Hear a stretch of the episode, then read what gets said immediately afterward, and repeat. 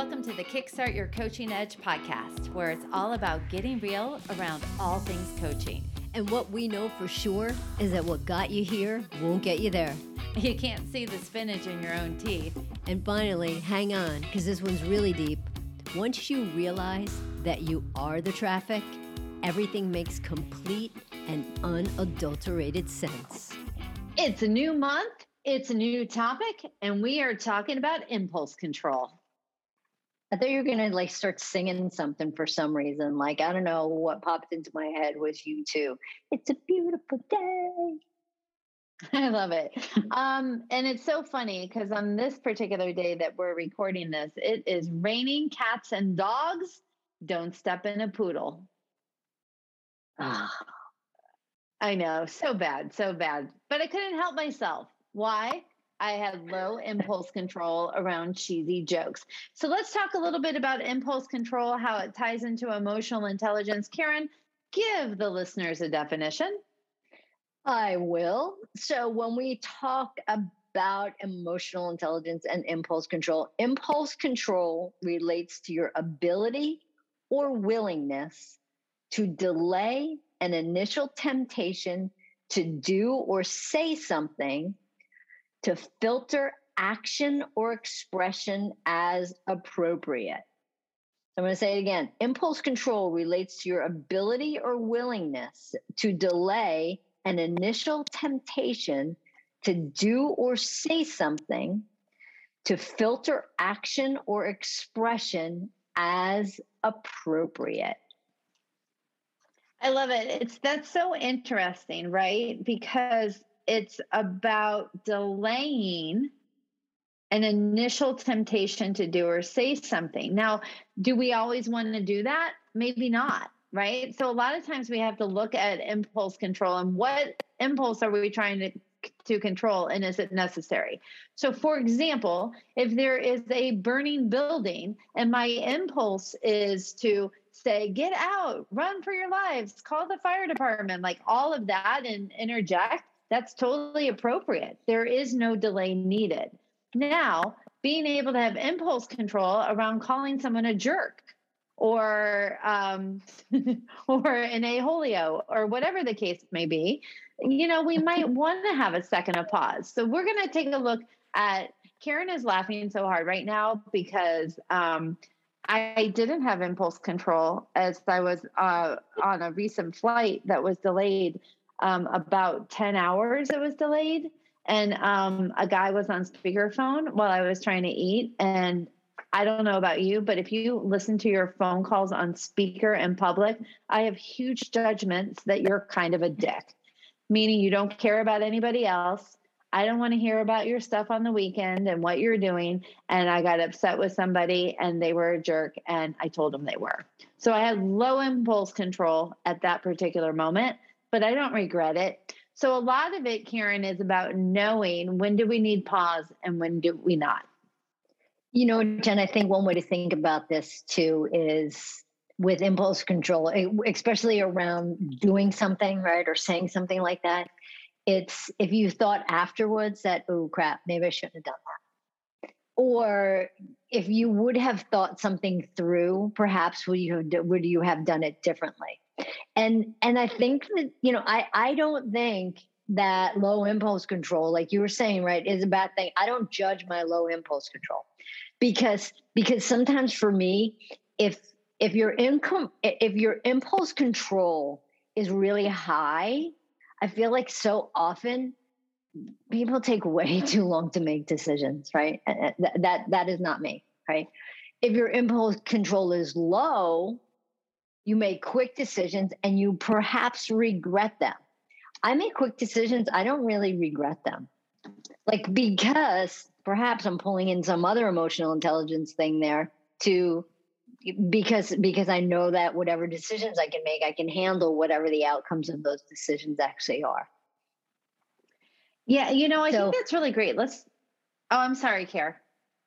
No, I was just I was just going to say that you know it's it's really being able to sit here and say, okay, where where can you land with the decisions that you make or the things that you're doing and are you saying oh crap i shouldn't have done that or oh man i should do this so let's talk a little bit about the pros and the cons around impulse control because i think that was really good that you said that right so if you okay. have super high impulse control you don't necessarily have um, you know your impulse is uh, i'm sorry your emotions running the show you can actually stay in non-action for a really long time you might have trouble making decisions.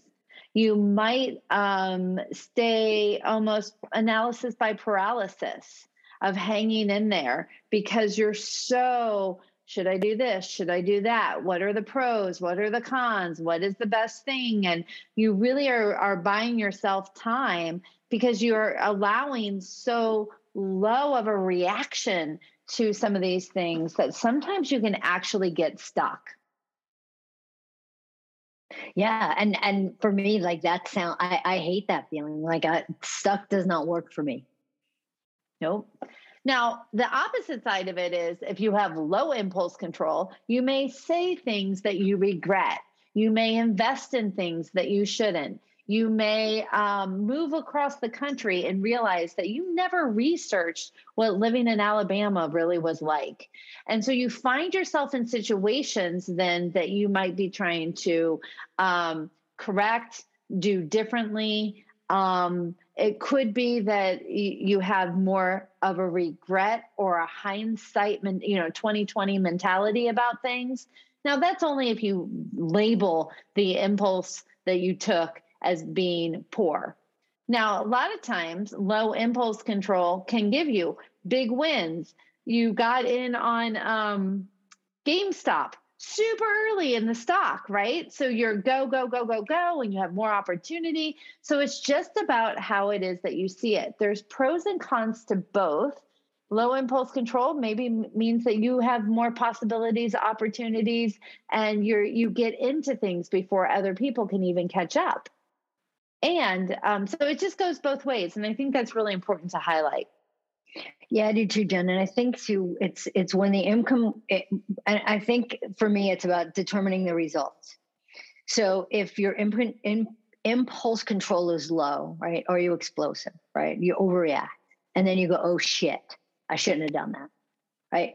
That's that's that's different than your impulse control and you're taking risks and you're able to bounce back from whatever the result of the risk actually was. You know, impulse control when you're low, are you sometimes impatient? Yeah, right. I can be really impatient.